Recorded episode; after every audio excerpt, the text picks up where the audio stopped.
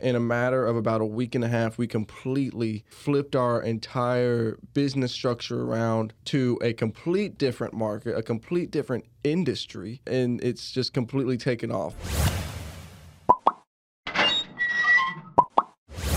Welcome to Profession Session. I'm your host, Brody Vinson. And on this show, I talk to professionals of all different types and figure out how they achieve success so that you can hear about how they did it.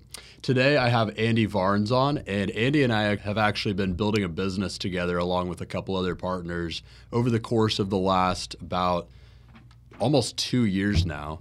And uh, we just wanted to come on and kind of give a little year end review, uh, talk about the origin story a little bit, and talk a little bit about the successes and failures and trials and tribulations we've had in building a business that has been able to luckily continue to grow.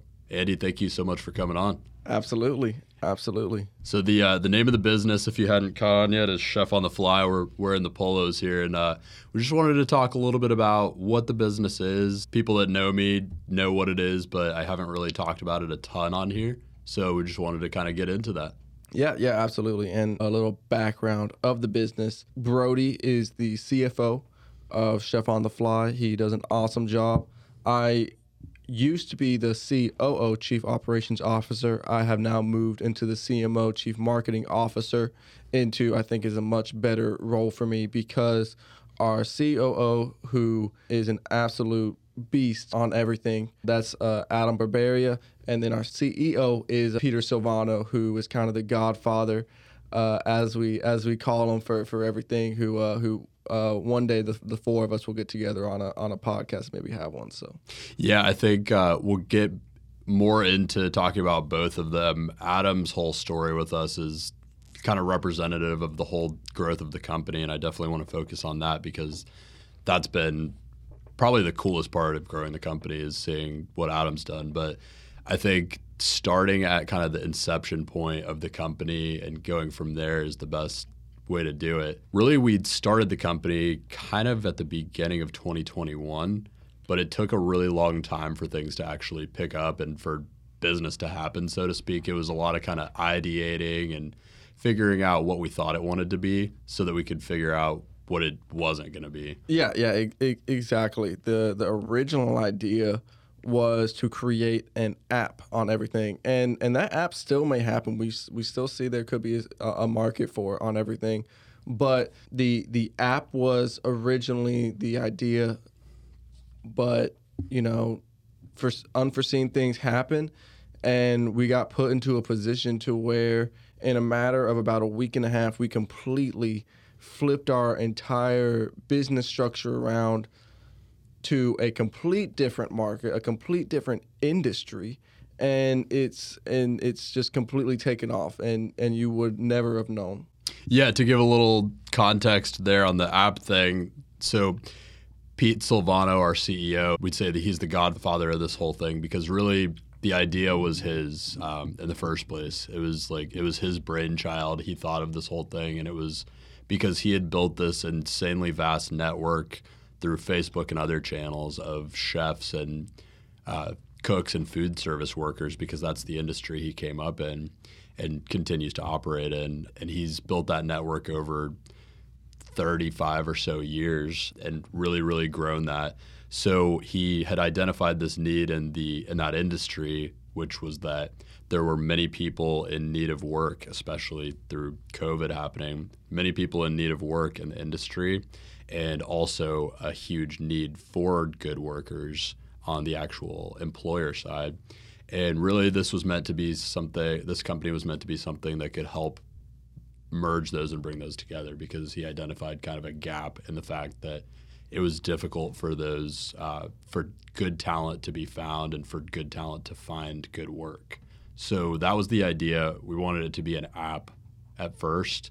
Um, I actually, I, I don't remember the last time I talked about this. Like, it's been a while, but I actually got some really good advice from this guy that his background was working for Airbnb in the early days. So he was on like kind of close in with the development of the Airbnb in the early days and like worked there for a while. Ended up going and doing his own thing, doing some different direct to consumer brands. Mm-hmm. But I remember in the early days kind of running the app idea by him and his big advice to me was if you want to build that thing, you have to actually have some proof of concept and like actually doing the work before you mm-hmm. build an app. So that was always kind of in the back of my mind, which is kind of interesting. But really, the way you described it is exactly that. It just kind of happened, like without us really thinking about it. We we still thought we wanted to build the app. We were still kind of thinking about that. yeah, we had we'd spent a couple thousand dollars of development, you know, Yeah. kind of going in that in that position on everything. just to develop out like some front end, like the way the app would look and everything. But really, we didn't know what we were doing or how we were going to do it.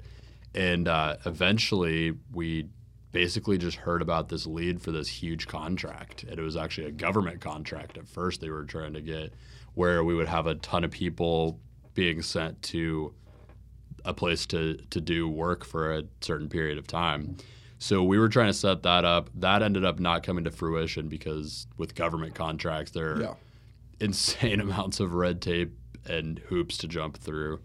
But uh, the next week, I think it was, we heard about this different this corporate contract through um, Northwestern University in their college dining hall, and they needed all these people to help fill this labor shortage.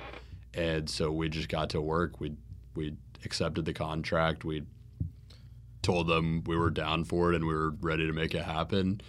And we had no idea what we were in for, but we made it happen. And uh, I think we had between 50 and 60 people on the ground working at one point, all making like bi weekly pay, all making daily per diems, which Oh god, that was that was kind of a nightmare. I Um, still have nightmares about that. yeah, and uh, really in the early days of it, this first contract that we had, it was just all these people working, and it was our job to make sure that the wheels turned and ran smoothly. Uh, there were supervisors in place doing a really great job, and then a bunch of other people working in all these different areas, and it was complete chaos. But Com- complete chaos is is, But after- is the best way to put it. Yeah. but after maybe aging ourselves about 30 years we we got through it and got to the other end of it um, everyone had a great time and the uh, the university was happy and the contract was fulfilled and we were like wow okay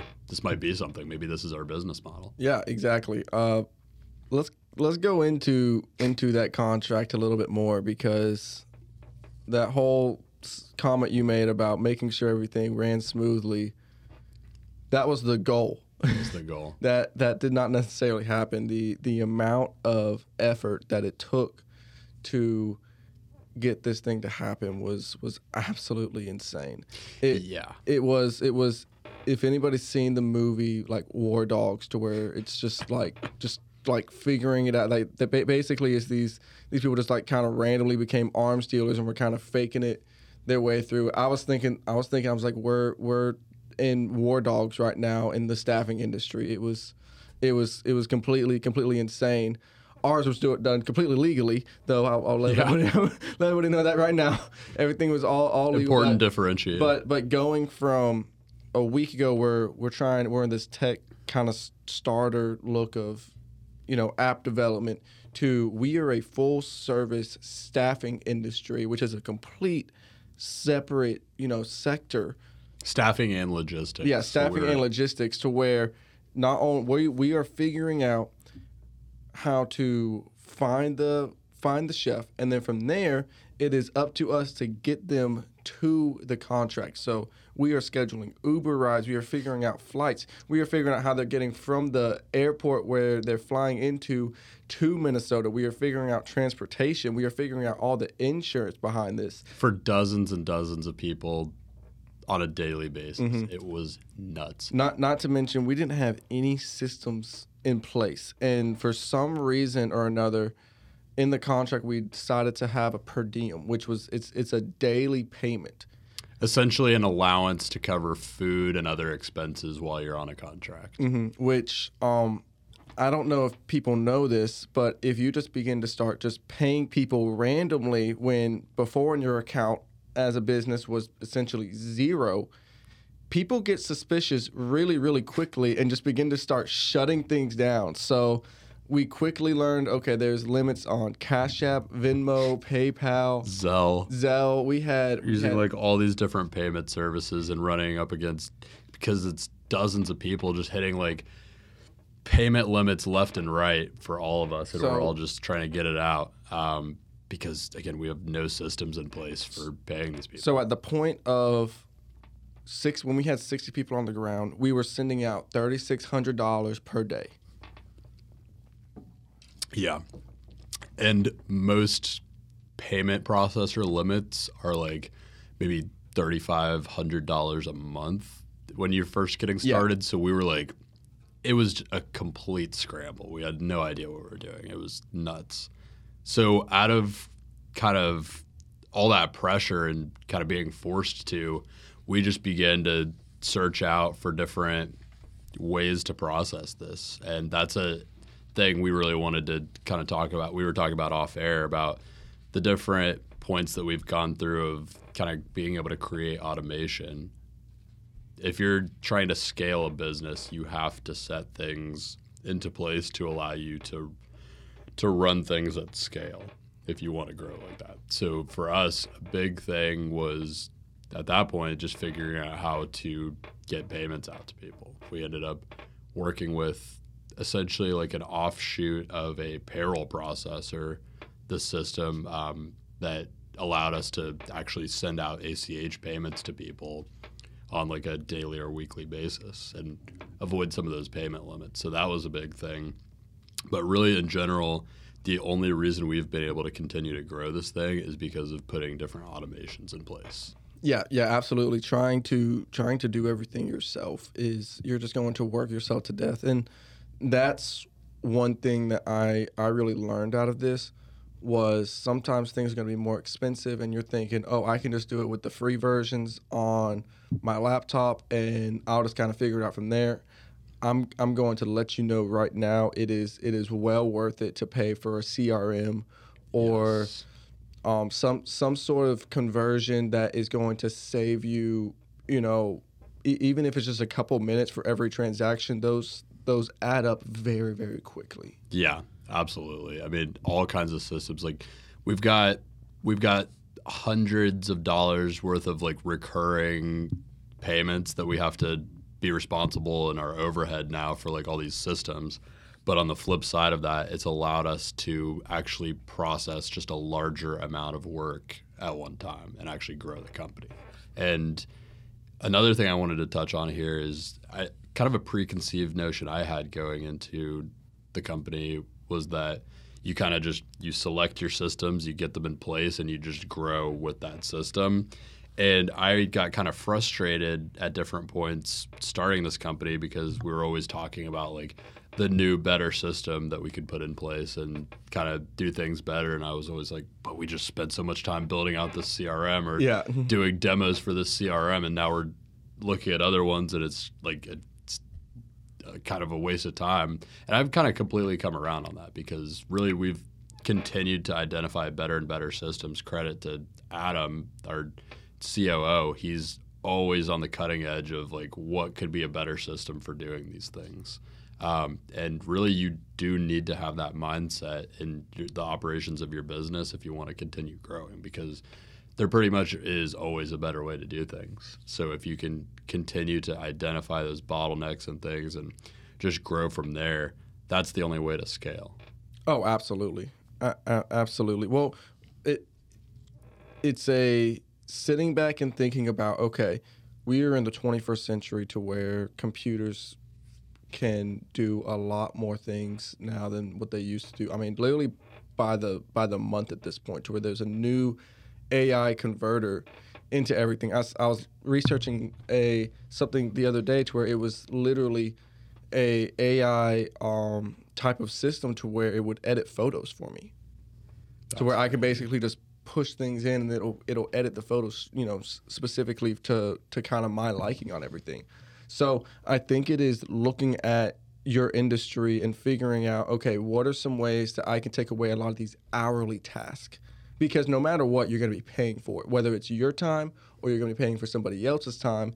And a lot of times, if you're going to be paying for somebody else's time to do it, that's a lot. You're actually going to spend way more money in in the long run. Yeah, uh, yeah. The the AI thing is fascinating. I was um, I was having a conversation with our mutual friend Devin Roberts, who has been on the podcast a number of times about AI yesterday, and this was so crazy. I didn't really know that much about this, but there's like there's different ways to have AI systems write things for you to like insane specifications. I was telling him about something. I forget what it was, but he basically he just sent me a text and it was this like these few paragraphs and it had completely summed up this like crazy point that I made to him about hiring. I think it was something about hiring in this like few paragraphs and I was like, "How did you write that whole thing while we've been talking?" And he was like, "I just spit like a couple words into an AI." And it was this like eloquently written thing Yeah. that was like perfect. I was like, "No way." Like AI is crazy, technology is crazy, and the best way to to stay ahead and continue growing with a company is to really get in the weeds and figure out how can technology take my business to a point where no other business in the same industry can catch up to me. Yeah, absolutely. A, a good a good example of this is I don't know if anybody knows who she is. Her name's Codie Sanchez. Do you know who that is? Mm-hmm. Her big component is buying businesses and then taking, you know, like like a laundromat to where okay, it's been profitable since the '80s, so the owner never switched anything up. Well, taking technology and infusing that and essentially just boosting that revenue mm-hmm. by making things quicker, faster, offering, you know, extra services by click of the button and everything. Setting actual back end systems in place where there Exactly. might be none. Customer retention, there's a lot you can do with that. Setting up mailer systems through things like MailChimp or other other CRMs where emails are going out continuously in mass. I mean, there are inherent limitations to what you're able to do on the sales, marketing front, and just operations front that you'll never be able to get past on a human capital level. But if you're implementing technology, you can completely surpass that. And that's that's a great point. I actually saw one of Codie Sanchez's clips the other day where she was talking about how there is such an opportunity for young entrepreneurs and hungry business people right now that are trying to make a name for themselves in identifying big businesses that have been just built on goodwill, winks and handshakes and like good service, but have always had this kind of inherent like mm-hmm. limit to the ability that they're able to grow because they're not implementing technology. There's so much that can be done in so many fields right now by just finding good CRMs, finding good automations, and allowing those businesses to be able to scale up way better. Mhm. Well, yeah, I mean, if you if you think about it, even even with us, to where as soon as we implemented a, a system that Adam brought to us and everything, suddenly I didn't have to chase down invoices, which meant that I have hours on my hands now to implement a marketing plan. This is such a big point. I think getting into that, we should start with where we were at before. This is maybe the single biggest night and day difference of our operations. So Absolutely. essentially when we first started this thing we had to collect these massive deposit the only way we could do it because we're a new company and i mean we had some money saved up that we ended up putting into this as like an investment to get it started but we're what 25 and 22 or Yeah. 23 at the time that we're starting this so i mean it's not like we have a lot of money Yeah, saved we we just have some money saved up that we've worked for and we are just starting this business. So we've got a little bit to put into it, not much. So we had to collect these massive deposits and convince these big corporate companies to give us these huge deposits um, for these contracts so that we could actually make this work because we got to pay these people. I mean, they're getting onto the onto the ground and a couple weeks later they need their first paycheck. Mm-hmm. So we had to collect these huge and and also we're scheduling dozens of flights to get them there. So we had to collect these huge deposits and just manually follow up like crazy to get ourselves paid and reimbursed for all these expenses. And it was nuts. It was it took all of our time. All of our time. It, we we were not able to even think about growing or scaling the Oh, yeah. business because we were constantly following up, creating invoices, sending them out, emailing. We weren't in the weeds. We were in like the dirt. yeah, we Like were, we were underground. To, we, we were underground trying to dig ourselves out of it to where okay, we can't Yeah. think about a month from now. We we're we're two days behind. Yeah. And then a, another part of that is so the system that we have, it allows us to not only automatically invoice the clients, but also it funds us. So we were doing collecting those massive deposits. Now the system actually gives us funding on the front end so that we can kind of float the the money that is needed to cover the the expenses and they take a small fee out of the ultimate revenue that we bring in in exchange for the funding so that we can actually take on a new client and not have to hit them with this huge deposit at the front end. They don't have to pay us until the work's done. And this is how it used to work, to where we used to submit a payroll and we'd always say, okay, we need it submitted by it was what Tuesday, and we, We, would have to get paid we- tomorrow. Yeah, and we it was like we had to be we had to be sending out payroll by Friday. So I remember we had it was the very first this is the very first week, very first payroll we have ever sent out. I'm actually shooting a football game. It's Friday night and I get a call saying the payroll never happened. So now we have all of these contractors working on the ground.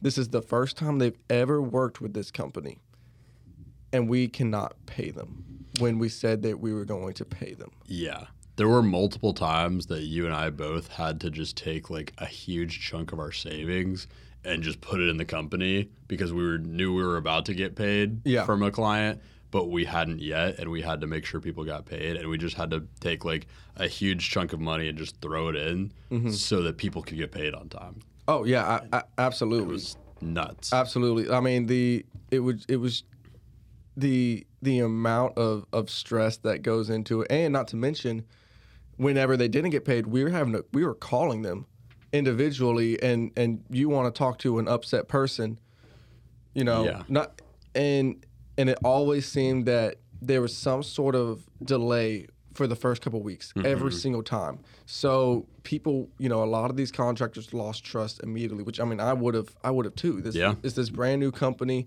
They flew, they flew us out to this place to just start working, and then suddenly when they said they're going to pay us, they're not paying us. Like, I'm, I'm, I'm going to be pretty nervous too. Yeah. So, you know, I, I completely, completely understand that, and I'm, I remember we had a, it was it was a very I- I think it, I think it was that very first week as well. I think it was um it was it was some it was some you know national holiday, so the banks weren't going to be open till it was like Tuesday. Hot tip then- if you're a business owner dealing with payroll, banks will take every single opportunity to have a bank holiday on a Monday.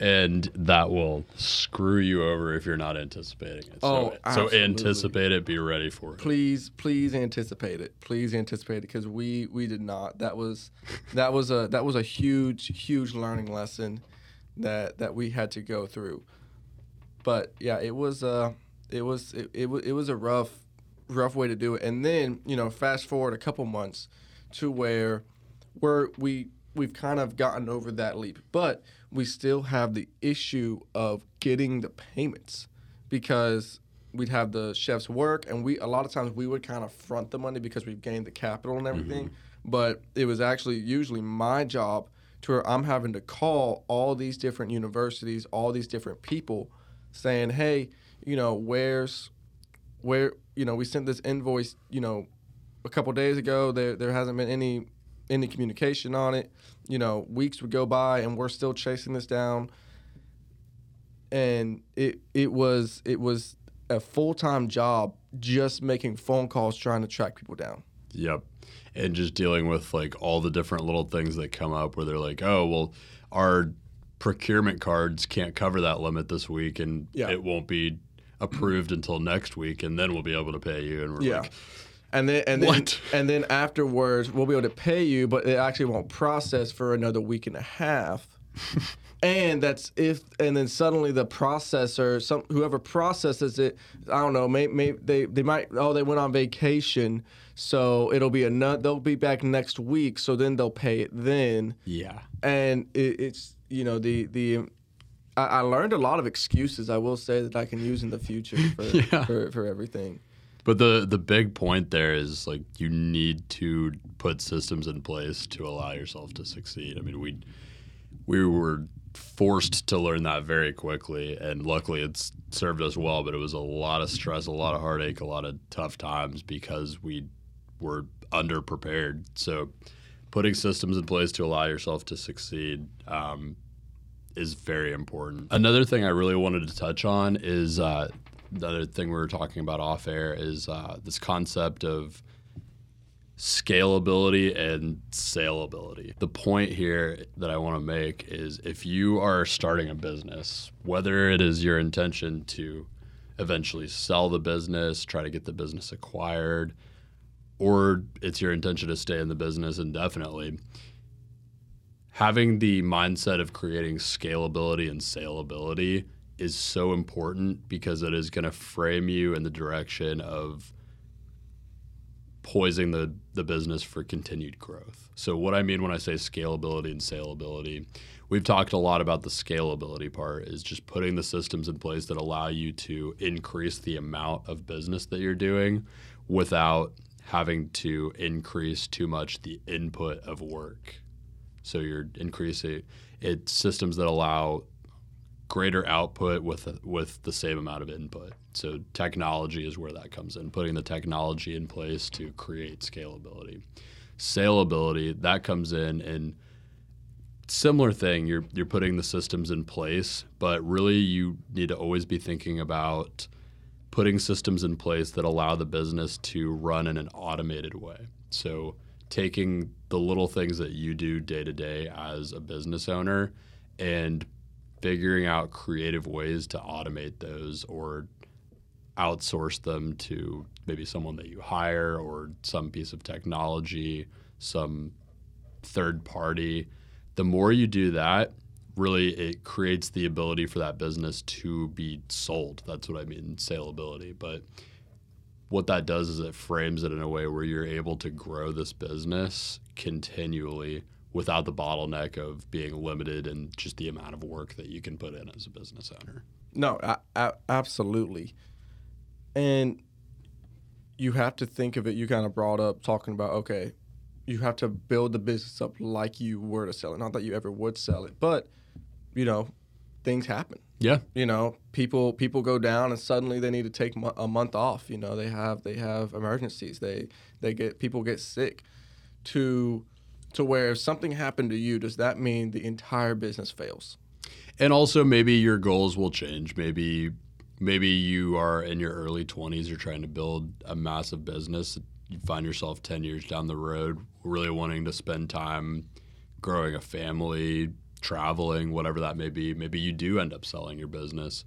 Or maybe you don't. Maybe you stay in this business for your entire career.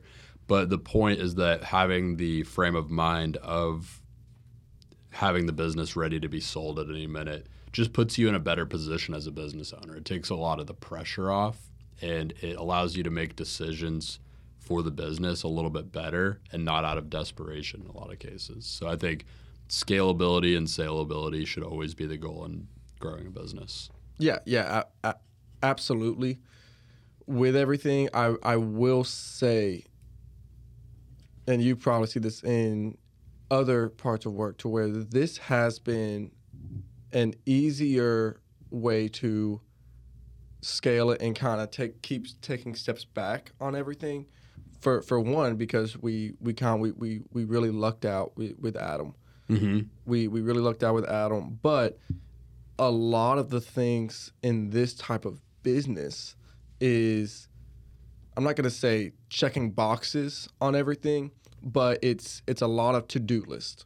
Mm-hmm. You know, it's a lot of it's a lot of operations management. It's not necessarily thinking, you know, thinking okay, we have to we have to f- figure out, you know, what what what's going to be happening next month and and everything. We we kind of have uh, found our way into an industry to where we found a great niche and you know we we can have the scalability part so we can really focus on implementing pieces in place i've noticed in my own you know my, my other business to where it's it's much more difficult and everything because you have I think that's that. just because it's more saturated. Yeah, uh, I think so. I think Yeah. so. That's a that's a that's a pretty big part of it. To where it's it's heavily based off of my skill and my knowledge. To where the reason that specific business has been successful was more so based off of my skill level, not necessarily the product and opportunity of the business. You're hitting on a very important point here, which is this what some call the the key man factor in Mm-hmm. business. If you've got a business, a small business that has been built by, in in the case of Varnes Media that you're talking about, it's been very much built out by just all of the goodwill that you've put out there, the the hard work that you've done, the networking that you've done. It's in many ways, and it I think you're very humble whenever we start talking about this. I think it's surpassed this in a lot of ways and become kind of a brand name of its own. But at least at the beginning of it and for a while as you were growing it, it was very much like it was people thought of it more as Andy Varnes and the work that Andy Varnes is doing and not this like big company that Andy Varnes just happens to be at the head of. Um, and if you are in a position with your small business where you are the key man and it is all just it's kind of this like cult of personality around you and the work that you're able to do that limits the business in a way where it, it really doesn't have much saleability if you wanted mm-hmm. to for example if you wanted to exit that business as that key man there's no more business if you leave exactly. you there's no incentive for someone to want to buy that or to acquire that or to enter into that because you walk the business walks out the door with you. So you should build your business such that if the if someone were to leave it, the business doesn't walk out the door with them. And there's like multiple arms of business development and inbound and outbound marketing and it's this kind of machine. hmm No, no, a- absolutely. So if you are looking to start a business, that that definitely is something to think about because I, I will say any younger entrepreneur that's looking to get into the thing, that's probably the the last thing on your mind is oh I need to look out for the the key man effect on everything, but a good way to think about it is okay what are the steps? Is where okay if, if this is going the, the the route that i hope it takes what are the steps to where okay i don't necessarily need to be working these 80 hour weeks for the rest of my life? Mm-hmm. What are some ways that i could put people in place which it's a lot easier said than done saying oh well i'm going to just get another person to do everything that i'm doing because that doesn't work. I think it's about continuously making sure to go out of your way and devote time to thinking about the things that you do on a weekly basis. And the reason I say that is because if you if you sit down and you you kind of map out your week to week basis and you say, okay, on this day I'm doing these things, on this day I'm doing these things, on this day I'm doing these things. You've got weekly things that you're always doing as a business owner you can start to identify different tasks that could be done differently, right? We talked about the invoicing in our case. We identify we well we ended up finding a different solution for the invoicing where now that we found that you and me have been able to focus on things that actually scale the business up to a much higher degree. We're Absolutely. implementing different marketing things and other things. We're putting we're building systems in place on the legal side, um, and we're only able to do that because we I, were able to identify some core tasks that needed to be automated or put into the place of being run a little bit differently, and move on from that. Um, so, as a business owner, you need to continuously be a little introspective and look at. I mean, you might be very used to doing these different things. You might enjoy doing these things, but if you if the goal is to grow the business continuously, you're not going to grow if you keep doing the same things that you're doing. So, mm-hmm. if you identify those tasks and you say, "Okay, I'm doing these things on a weekly basis. These 3 out of 10 things I have to continue doing on my own, but these other 7 things could be put into other hands." absolutely and then maybe you hire someone and you train them to do those seven things and then all of a sudden you have all this bandwidth that you can put into putting the business on the cutting edge and growing it, or maybe you find technology to take care of those seven things. But you have to you have to continuously be identifying those things to continue growing. Absolutely.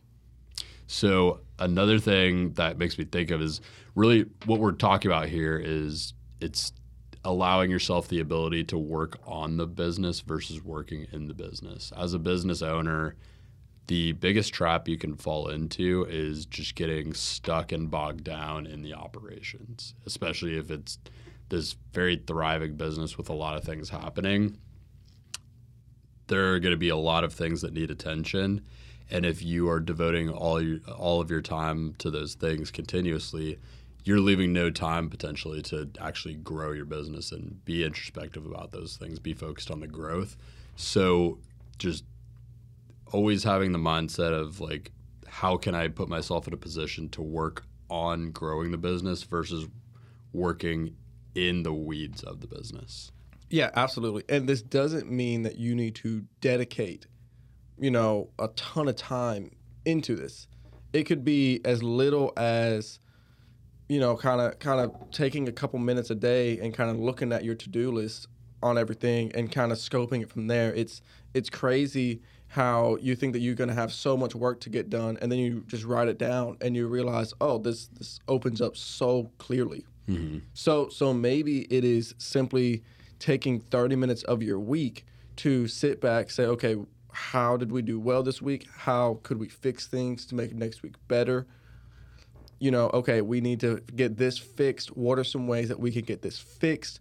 And it's it's crazy how how quickly things begin to open up by just giving yourself a few minutes. Yeah. You know, just, it, it doesn't have to be this this crazy. You know, pe- people. You know, I, I used to think that oh, this is going away for for a week and just sitting alone in a cabin and you know doing absolutely nothing, no technology, and like really focusing on you know the ways to improve and everything. No, it's it, it's not that case. It's it's more so driving without the radio on or music on and just sitting there and thinking to yourself, what are some some ways that I can improve? Yeah, yeah, and um, I mean that's it's just so important to take that time and, and be intentional about it. One thing that came to mind that I think has served us really well. This is a very recent implementation but we've been doing these weekly reports. And for me, at least personally, the way I go about this is I will make a, a list of things kind of throughout the week as I'm going of things that I've worked on during that week and the, the kind of details around that. And then a list of things that I want to work on the following week. And mm-hmm. that always kind of keeps a, an ongoing list of things that need your attention and they're getting your attention. And you can look at that list and start to say things like oh well maybe that's not that important or maybe this is more important than i realized. And it, it just gives a little bit of objective feedback in that sense. Another thing i wanted to talk about is and and on the same kind of vein is just doubling down on the strengths that you have as a business owner and then finding ways to cover your weaknesses especially if you're a one-man show. I mean business owners are always going to be wearing so many different hats and trying to do so many different things. And inherently as a business owner you're going to have strengths and you're going to have weaknesses as mm-hmm. a business owner as a person. Uh, I think a good example of this is taking a step back into the chef on the fly business to where you and me, uh, especially at the beginning, we we doubled down on working around Pete mm-hmm. because Pete's strength was that he was an elite. I mean, you know, best of the best networker. Yep. To where, you know, he is a salesman. This, this guy is, does not get off the phone. He he's he completely. I mean, he goes from one phone call to the next constantly all day. He's he's always talking to people. Exactly, and so so that gave us a great opportunity to instead of being the hey, I need to find someone that helps me with my weaknesses, saying okay, how can we help Pete? Mm-hmm. How can we how can we how can we make his life better to where okay how can we build around mm-hmm. him yeah how can we how can we build around him in the best way to where saying hey you focus strictly on this most people don't even know we exist in chef mm-hmm. on the mm-hmm. fly and we're perfectly fine with it. We're like, you be the face, and we'll we we We'll be want the operations. Yeah, we'll we'll we'll pick up we'll pick up a lot of the pieces behind you. You know me, you know me, you, and you know Adam, Michelle, and everything. To where we've all kind of made it a component to saying, all right, you focus on this one spe- specific thing. We'll handle the we'll handle a lot of the technical stuff. We'll handle a lot of the the a lot of the back end stuff. And and it's worked out really really well. And it and it kind of helped me out saying, okay, when when I want to find you know when I want to find this person, how can I how can I be looking in in this specific way, uh, the the same way that that we saw we, you know we looked up to Pete saying okay how can we how can we help him to make his life easier so that he does what he's best at in you know being being this elite el- elite salesman and, and and networker to where that's that's all he needs to focus on. You know keep keeping the main thing the main thing and you know we'll we'll kind of figure out the rest. And for, and and on this in the same vein, we've discovered through this whole process that our strength is in the operations. It's, Mm-hmm. it's identifying a list of tasks that need to be done and knocking out those tasks. Pete is very much like the the driving entrepreneur type that is like focused on like bringing the company forward, talking to the people that bring those opportunities. We are making sure that all of that gets fulfilled on the back end and just handling that. And it's just very, very important to be objective about what your strengths and your weaknesses are because it takes so much effort to try to learn to cover your weaknesses. Mm-hmm. Not that you should never be focused on covering or strengthening your weaknesses, but it takes so much more effort to improve a weakness than it does to continue actioning on something that is a strength. So it just it's less efficient. Absolutely. I think one way if you're a entrepreneur, if you're trying to get into this type of business, is to find that individual that is the idea man, the connect man, and you saying, hey, you know, I'm I'm I'm humbling myself and I'm gonna do whatever you need me to get done. It does take a lot of humbling. You know, yeah. it takes it takes you know it it'll it'll take a lot of a lot of effort on everything to where you you are the operations of the idea man. Like and and Pete's the emphasis of of the idea man to where it's like a once a week thing to where he's got a new a new idea, and it's great, and it's great because and and probably nine out of ten are kind of like all right back burner. Oh yeah, like maybe five years down the road that works, and then but then some are like hey this thing this thing's gonna might pop off. You know with with you know a good example to where we we're looking into going into some some private sector stuff and you know somehow he's he's got us into where we might be working you know on on airlines yeah. you know and it, and it was just kind of this happenstance of hey i have an idea and then now it's happening Yeah. and now it's saying okay great we got it going all right let's figure this thing out you know so An important dynamic that we also wanted to talk about was like partnership relations and how that works best. We've learned how to operate as partners in this whole dynamic. There's really kind of four of us at the helm of this thing now, and that's that's a lot of competing personalities moving in one direction. So I think an important part of that is, you know, the thing that made me think of this is he's got all these ideas. Really, we whenever he has these ideas, we kind of come together, especially if it's something we really want to action on. We all come together and we have an objective conversation where we talk pros and cons and we talk goals of the business and the uh, the decision calculus for whether we're moving on with something is does this serve the ultimate goal of growing the business? And to Pete's credit, to all of our credit, I think we're able to kind of humble ourselves in those ideas because we all have different ideas we want to go forward with. I think we've been able to humble ourselves in the ideas that we have, and if it doesn't make sense to everyone, we don't move forward with it. that's that's actually that's a, that's a very good point to where there's so many ideas that we all have that nothing happens with them because maybe one person has the idea the idea and then the other three are like eh, i don't know about that Yeah, yeah, absolutely. I think the best part about being in a partnership is you gotta have you gotta have two things. Actually, no, I'm gonna I'm gonna say you have you got you gotta have one thing.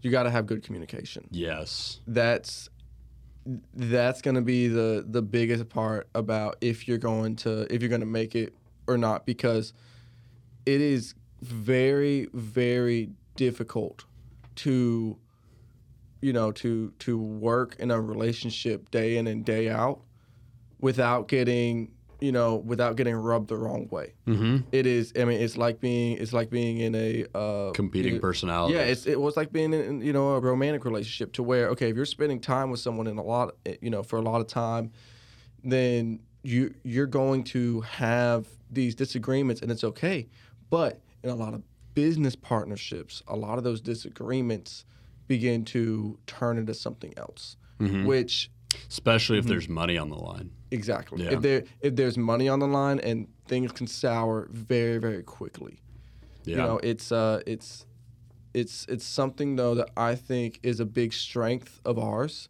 Mhm. is that we have everybody i think everybody has very very different personalities yeah, I would agree. the the four of us have very diff- different personalities which is you know cons sometimes but i think it's definitely more so a pro in everything to where everybody kind of has a, a push and pull with with everything but the thing that keeps everybody together is is this communication. is communication of is this the best move for the business. Mm-hmm. the business has come first every which way you know from this. And it has been a struggle to where trying to keep that as the main thing because life happens to where in your personal life stuff will go down. And for one it's up to you saying i'm going to put the business fir- first but it's also a big part for the other people around you to pick you up in that time too Yeah. to saying, hey, you know, instead of bashing you, saying, hey, you're not holding up your own weight or anything, it's saying, hey, you're going through it. We got you. We'll hold it down.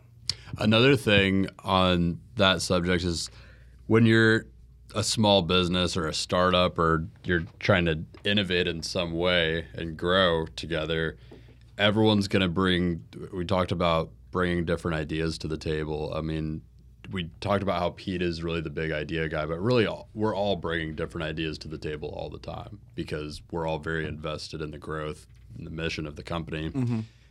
It's um, it's being willing to not attach yourself too personally to your ideas. I think that's very important.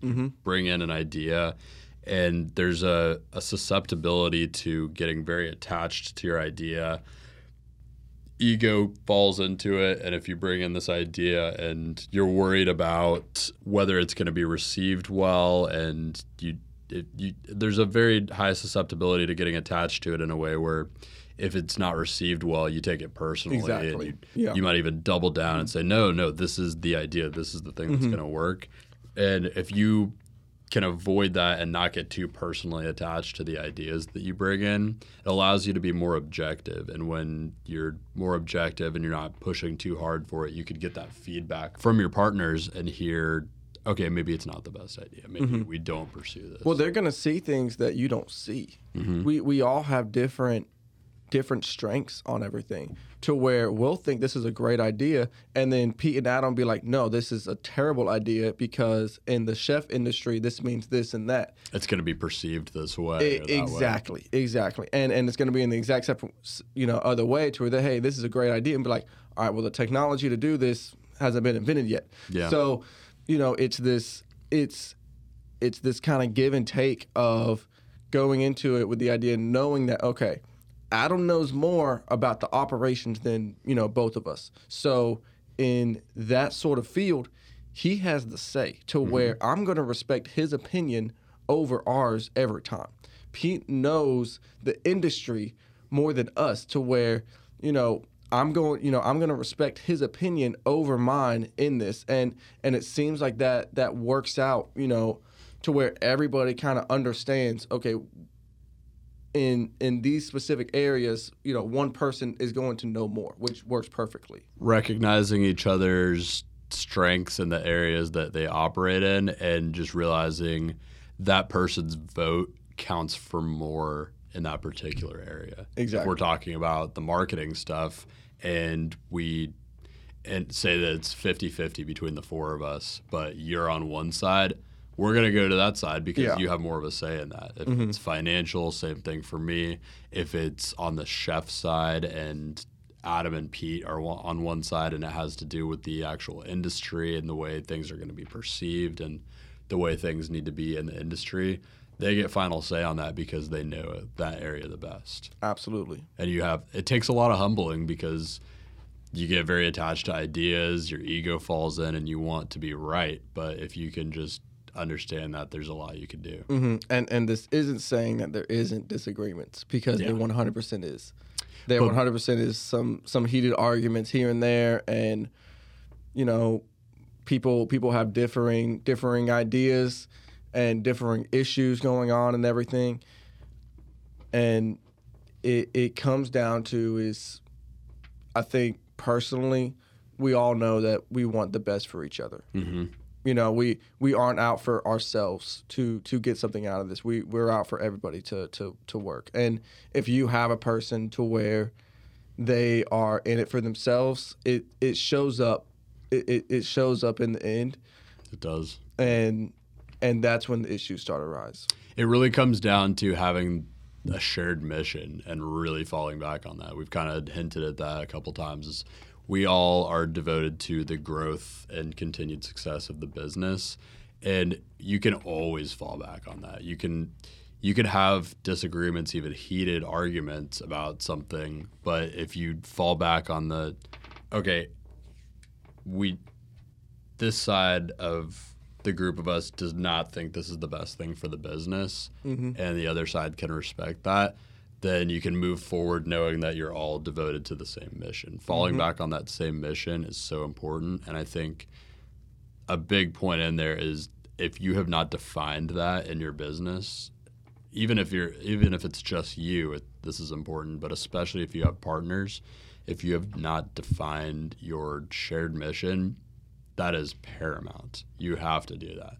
because that is going to be the thing that you fall back on in tough times and disagreements. hmm yeah and and you just have to put the put the business first you know end all be all Yeah, it's the end all be all. And if you're if it's just you, if you don't have partners, you're going to be faced with so many decisions. You have to weigh the pros and cons of everything and if you can always fall back on that mission that you have that's going to carry you forward. Another thing i wanted to talk about kind of in the same vein of just you know putting the business first is the financial side of things. So a big point that we had talked about off air that we wanted to make is that if you want to ultimately make a business succeed in the same lines of like some things we've talked about is like humbling yourself, being able to kind of not attach your ego to things. Another thing similar to that is just being able to delay your gratification. So what we were talking about is just the fact that like if you want if you have the ultimate vision of having this business succeed, you might have to delay paying yourself for a certain amount of time. For example, I mean, we were talking about the fact that it's always blows my mind when we kind of recount this, but for the first really year and a half of running this business, you and I didn't pay ourselves a dollar aside from reimbursing certain expenses. Yeah, year year year and a half of a business, eight months of a profitable business. Yeah, eight months of a profitable business without paying ourselves because we'd set very strong financial goals that we felt conservatively speaking just had to be in place for us to continue growing without exposing ourselves to too much risk as a business. And if we were not at that, we were not going to pay ourselves any extra. So we didn't begin paying ourselves until we had exceeded those goals. And I think setting minimum really for us it was setting minimums around the operational capital that we needed to have so we set a very specific amount that we needed to have in the bank ready to deploy for any kind of operations and if we had not even reached that amount or didn't have that amount from month to month we weren't taking a dime because we didn't feel like the business was risk proof So that was very important to us. And I think as a business owner, I mean, you have to just realize whatever that means for you. The ultimate goal really is the business has to succeed if you've decided that that's the goal. And whatever that means for you, you've got to just adjust around that. If that means that you've got to do some work on the side, maybe you got to drive Uber or maybe you're in your full time job still, you have to continue doing that to make sure that you can meet, make ends meet and still have the financial goals that you've set in place to continue growing the business. Yeah, yeah, absolutely. I think when you first get started and everything, you need to give the business the best chance it has. Mm-hmm. And with that, it doesn't mean paying yourself. I think Mark Cuban, he's a he's a really big advocate of this, but basically building the business without paying yourself anything. So you have just strictly cash flow that you can just keep reinvesting it back into the business. Mm-hmm. It's just kind of trying to double your money every time, every time, every time. Just keep reinvesting it. And eventually, if you continue to just kind of recycle that over and over and over again, you're going to be, you know, sitting there saying, oh, great, now I can take a step back. And, you know, I have this kind of profitable business where it has things in place, it has revenue coming in, and I can comfortably be taking money. Yeah. But the issue is most people aren't willing to do that because they don't want to go through that uncomfortable stage of taking of working basically two jobs, which is going to be, you know, obviously very very tough and very time consuming. But if you can't do that in the front end, then it's it's never going to be successful. If you try to take money right off the bat and everything when you don't necessarily need to, you just feel that oh I deserve this, mm-hmm. then you're you're going to hurt the business and it's not going to succeed near as quickly as what it could have been if you just taken that thousand dollars and upgraded the equipment or maybe outsourced it to somebody else so that they can get those skills Paid where for a new technology. exactly Yeah, and really what that comes down to is if you're if you're taking that money too early, your interests and the business interests are not aligned. You mm-hmm. have to align your own interests with the business and that's not easy to do. But doing so will bring you great growth to Yeah. the business. Absolutely. I mean, at the at, at one point, I was. I mean, for for one, I was. I remember, at the beginning of everything, I was working part time. I was still a full time student. I was trying to pay myself and build my photography company, and I was doing the chef stuff. So, the so you know the photography stuff i wasn't paying myself really with it like i was basically just trying to live off of the part-time job Yeah. and that took a lot of sacrifice to where people are going out spending time with friends and family and everything and i'm saying no i'm i need i need to work and i'm starting to see the fruits of my labor now but this is three years this has been this is going on three years since kind of i started this journey so Yeah. but a good way to think about it is i'm 24 you know And you've set the systems in place that are going to allow you to continue being successful for years and years to come. Exactly, exactly. You know, the uh, a great way to think about it is uh, what's the what's the term of eat the frog in the morning. hmm So Yeah, eat, eat the frog. You just do the hardest thing first. yeah, do do the hardest thing first. So if you're getting started, if you're if you're graduating high school, I'm gonna let you know right now. Just just go ahead and start trying out different things, trying out different passions. Find to where you don't need to pay yourself anything. You can be. You're supposed to be completely broke. You're supposed to have no money. So if you are making money from some sort of little business, just keep throwing it back in there because it's it's it's basically play money. You get to you get to try and learn new things and you get to just kind of, you know, live life the way that you're supposed to be living life. Yeah, invest into increasing your capabilities in every way that you can, whether that's putting it directly into your business, whether that's finding different avenues to educate yourself to improve your business or whatever you're doing, your job. Invest back into yourself and your business in your early 20s. That's that's the biggest thing that I think we've both been committed to and it's served us really well so far. I mm-hmm. try to put as much money as I can back into myself and the business because it's proven to be successful. Absolutely. And really just that that ability to delay gratification for the greater goal is such a big point. And if you can if you can do that in this, you can do that in every other step of life. That's I think a like Jocko Willink, he's he's a big component of that discipline equals freedom. Mm-hmm. If you can put the work in in the gym for that delayed gratification to where okay, you don't notice it that day. You don't mm-hmm. notice it the next day. You don't notice it the following day. But 3 months from now, that delayed gratification it's it's going to be shown if you decide not to spend money on food for today or the next day or the next day or the next day.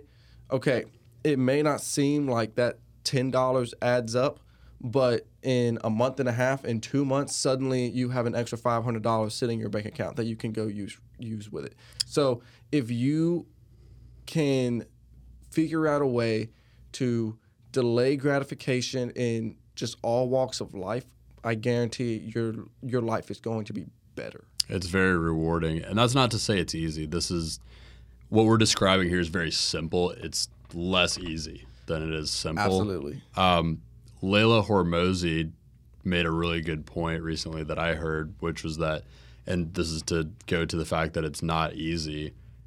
These are things that you have to actively push against your first, your first kind of reaction of what you want to do to in order to delay gratification. And there's a lot of strength that you build internally and a lot of credit internally that you build by doing things like that. And the point that Leila Hormozi made recently is she was like, the difference between successful people is because people feel the same way about things. I mean, like you you feel the same way. You might not want to work out first thing in the morning and so does someone else, but the difference between someone who's going to be successful is that they just act differently. Absolutely. And, you, and, you just do the thing. and and by the way, this is us preaching to ourselves. It's not like we're trying to give a I didn't work out first thing yeah, this morning. exactly. Yeah, exactly. Th- This isn't a. This is what we have done. This is what we have been trying to do, Yeah, and a lot of times it's unsuccessful. But it's the most times. It's yeah, it's successful. It's hey, tomorrow I'm gonna try again, you know, Mm-hmm.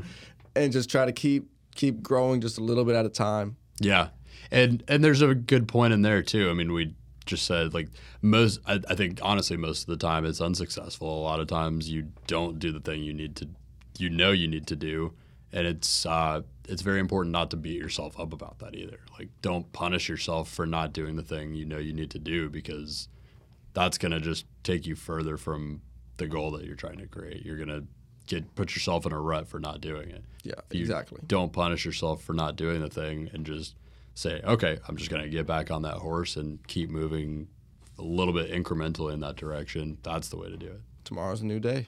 Exactly. And any other little cliche piece of business advice we could possibly Yeah. think of. Exactly. Yeah, exactly. Uh, so the the I think we've covered a lot of the biggest things we wanted to talk about with the inception of the company and the way it's grown over time. I mean, to kind of sum up a lot of what we covered, a big focus early on was just turning the chaos of a successful concept into an organized thing, um, creating automation, finding technology, finding employees and help in different areas that allowed us to do that. That's the big important thing there. Um, creating scalability and saleability, making sure that that's present in the business.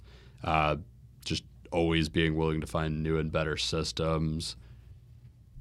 Putting yourself in a position to work on the business versus working in the business. Um, if you have partners, communication, transparency, uh, detaching your ego from ideas and being willing to work towards the same mission and the same vision and uh, just really looking at your ideas and your goals objectively and making sure to always act in a way that is in favor of the mission whether that means delaying gratification for certain things or doing things you don't want to do um, a lot of those things have served us well in growing the business that we're growing Absolutely. And and and we forgot to to hit on one thing that we kind of brushed over. We decided to just jump in and do it. Mm-hmm. When we first got the opportunity, we didn't have, you know, we, we could have said, no, this is a good idea, but, you know, we're not ready for it necessarily. No, we said, hey, we may fail at this, but Mm-hmm. we're we're going to take it. We're going to take a chance. We knew full well we had no idea what the hell we were doing, but we figured it out. Exactly, exactly. And and I think it's you just have to do that sometimes to where now we get to be much more calculated on everything to where we say, hey, let's get systems in place. Let's kind of be much more calculated. But if you have nothing to lose, if all you're putting in is your time, is maybe just a few hundred dollars to get yourself started on a new a new business or anything, then just just jump in. Mm-hmm. And if you lose all your money, you learned a great lesson. I guarantee that that was a very good lesson to learn. Yeah, you learned how not to do it Exactly. so that when you eventually figure out how to do it, you've crossed one way not to do it off the list. Exactly. Well, anything else you can think of that we haven't covered that we should cover? I guess the the goal for us looking forward is just to continue growing the company. Obviously, that's the mission. Um, putting more and more pieces in place to expand and grow it. Uh, a big thing, a big focus for us right now is looking at people that have helped in different ways and that have worked for the company in different ways and finding ways to promote from within. Um, we touched on it briefly, didn't cover it too much, so I'll take a second to cover it right now. Really, the proof of concept for us for this has been Adam.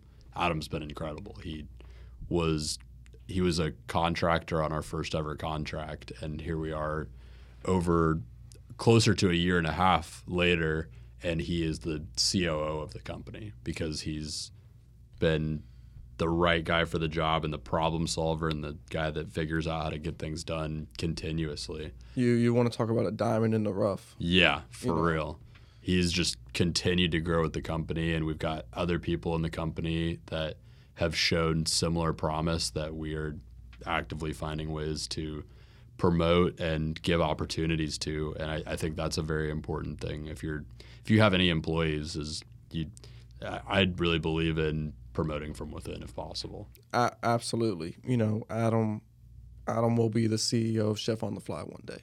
Yeah, You know that that's he gets it. yeah that that looks like what's gonna end and because we you know be, because there are people that are in place we can see the steps that we can begin to take hmm on everything and it's it's just been it's just been a blessing of of of trying to build this business from from where we were about a year ago to to now to where we were completely running around rampant with our heads cut off Yep. trying to figure out how in the world to run a staffing company to to to now to where we you know we we are a legitimate company to where huge corporations are are are wanting us to work with them.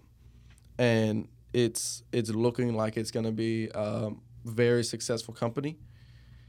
And you know we're going to be very conservative as we build it now Mhm. that you know we've kind of established ourselves and we're going to be calculated and we're gonna we're kind of gonna see what you know 2023 brings us Yeah, we're just gonna stick to that mission and keep growing this thing to absolutely the moon.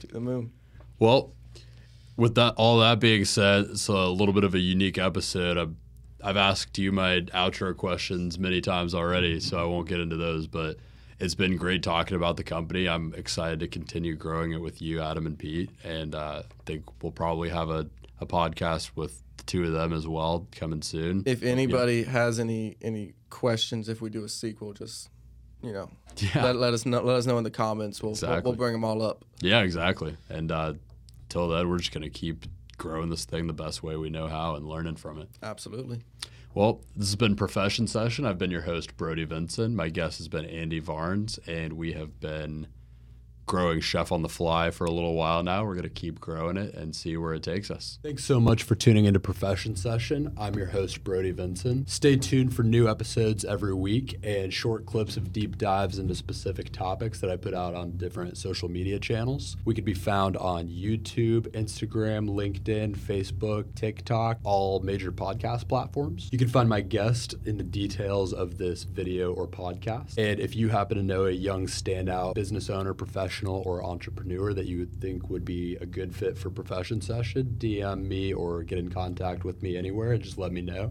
And they could be the next to tell their story here. Until next time, again, this has been Profession Session. Stay focused, stay hustling, and stay networking.